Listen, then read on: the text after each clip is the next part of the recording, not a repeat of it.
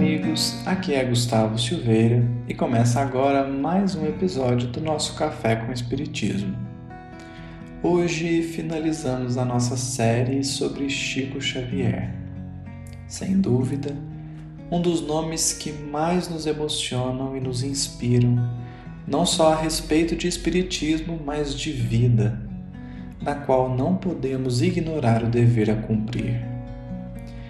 E se iniciamos falando do Chico, era preciso terminar falando sobre Emmanuel.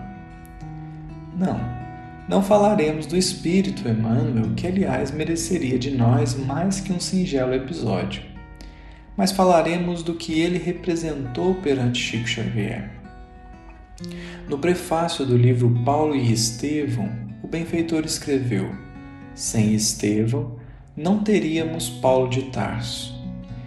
E, sem nenhum demérito para o nosso querido Chico, parafrasearíamos Emmanuel dizendo: sem Emmanuel não teríamos Chico Xavier.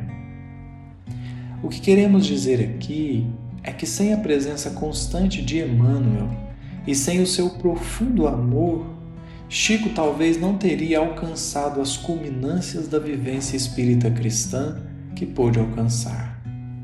E é claro que não falamos isso de nós mesmos. Sinceramente falando, não me sinto na posição de quem pode avaliar a intimidade de Chico, mas foi ele mesmo quem fez tantas referências a Emmanuel que nos permitem concluir o que dissemos. Não poucas vezes veremos Chico referir-se a Emmanuel como um professor que lhe acompanhava os passos a todo instante. No livro Testemunhos de Chico Xavier, capítulo oitenta e seis, nossa Sueli Caldas traz uma carta de Chico Avantuil em que dá margem para abordar as dúvidas existentes no início da sua tarefa mediúnica.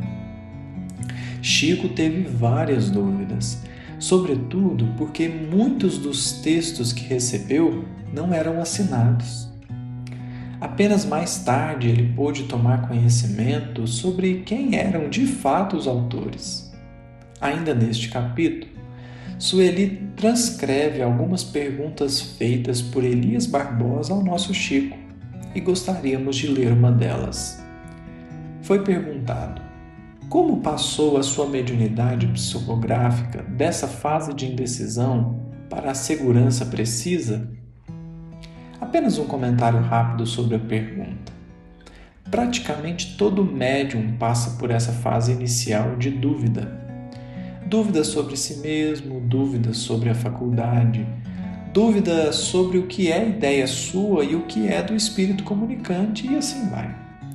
Todavia, a experiência aqui é fator indispensável e inevitável, porque só o tempo poderá auxiliar o médium no amadurecimento da sua faculdade mediúnica, permitindo-lhe discernir com mais precisão não apenas o que é de cunho espiritual, mas também qual a qualidade do espírito que transmite a mensagem. Entretanto, o que gostaríamos de trazer aqui para o nosso episódio é a resposta. Quando foi que as dúvidas começaram a diminuir? Chico dirá: isso aconteceu em mil novecentos e trinta e um, quando o espírito Emmanuel assumiu o comando de minhas modestas faculdades. Desde aí, tudo ficou mais claro, mais firme. Ele apareceu em minha vida mediúnica assim como alguém que viesse completar a minha visão real da vida. Tenho a ideia de que até a chegada de Emmanuel, minha tarefa mediúnica era semelhante a uma cerâmica em fase de experiências, sem um técnico eficiente na direção. Depois dele, veio a orientação precisa, com o discernimento e a segurança de que eu necessitava e de que, aliás, todos nós precisávamos em Pedro Leopoldo.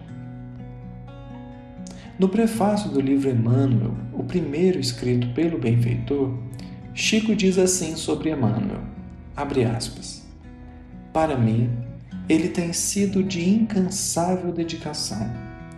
Junto do espírito bondoso daquela que foi minha mãe na terra, Sua assistência tem sido um apoio para o meu coração nas lutas penosas de cada dia.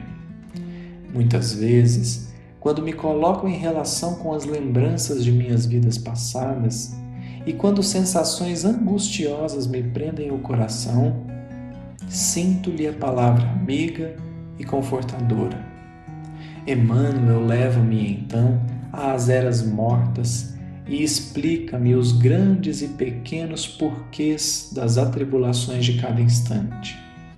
Recebo invariavelmente com a sua assistência um conforto indescritível, e assim é que renovo minhas energias para a tarefa espinhosa da mediunidade, em que somos ainda tão incompreendidos. Fecha aspas. Emmanuel, por vezes, foi, como dizem, um tanto que rígido com Chico, é verdade. Mas é preciso ponderar que ele sabia desde o início a extensão da missão. Chico não. Além disso, tudo o que foi recebido por Chico teve antes uma análise do benfeitor.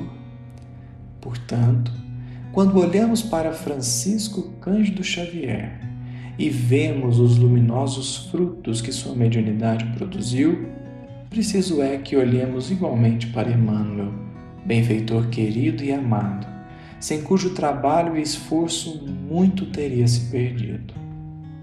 É por isso que, para falar de Chico, lembramos igualmente de Emmanuel. Os esforços de ambos se coadunam num mesmo ideal: sentir e viver o Evangelho, em busca da verdadeira pureza espiritual.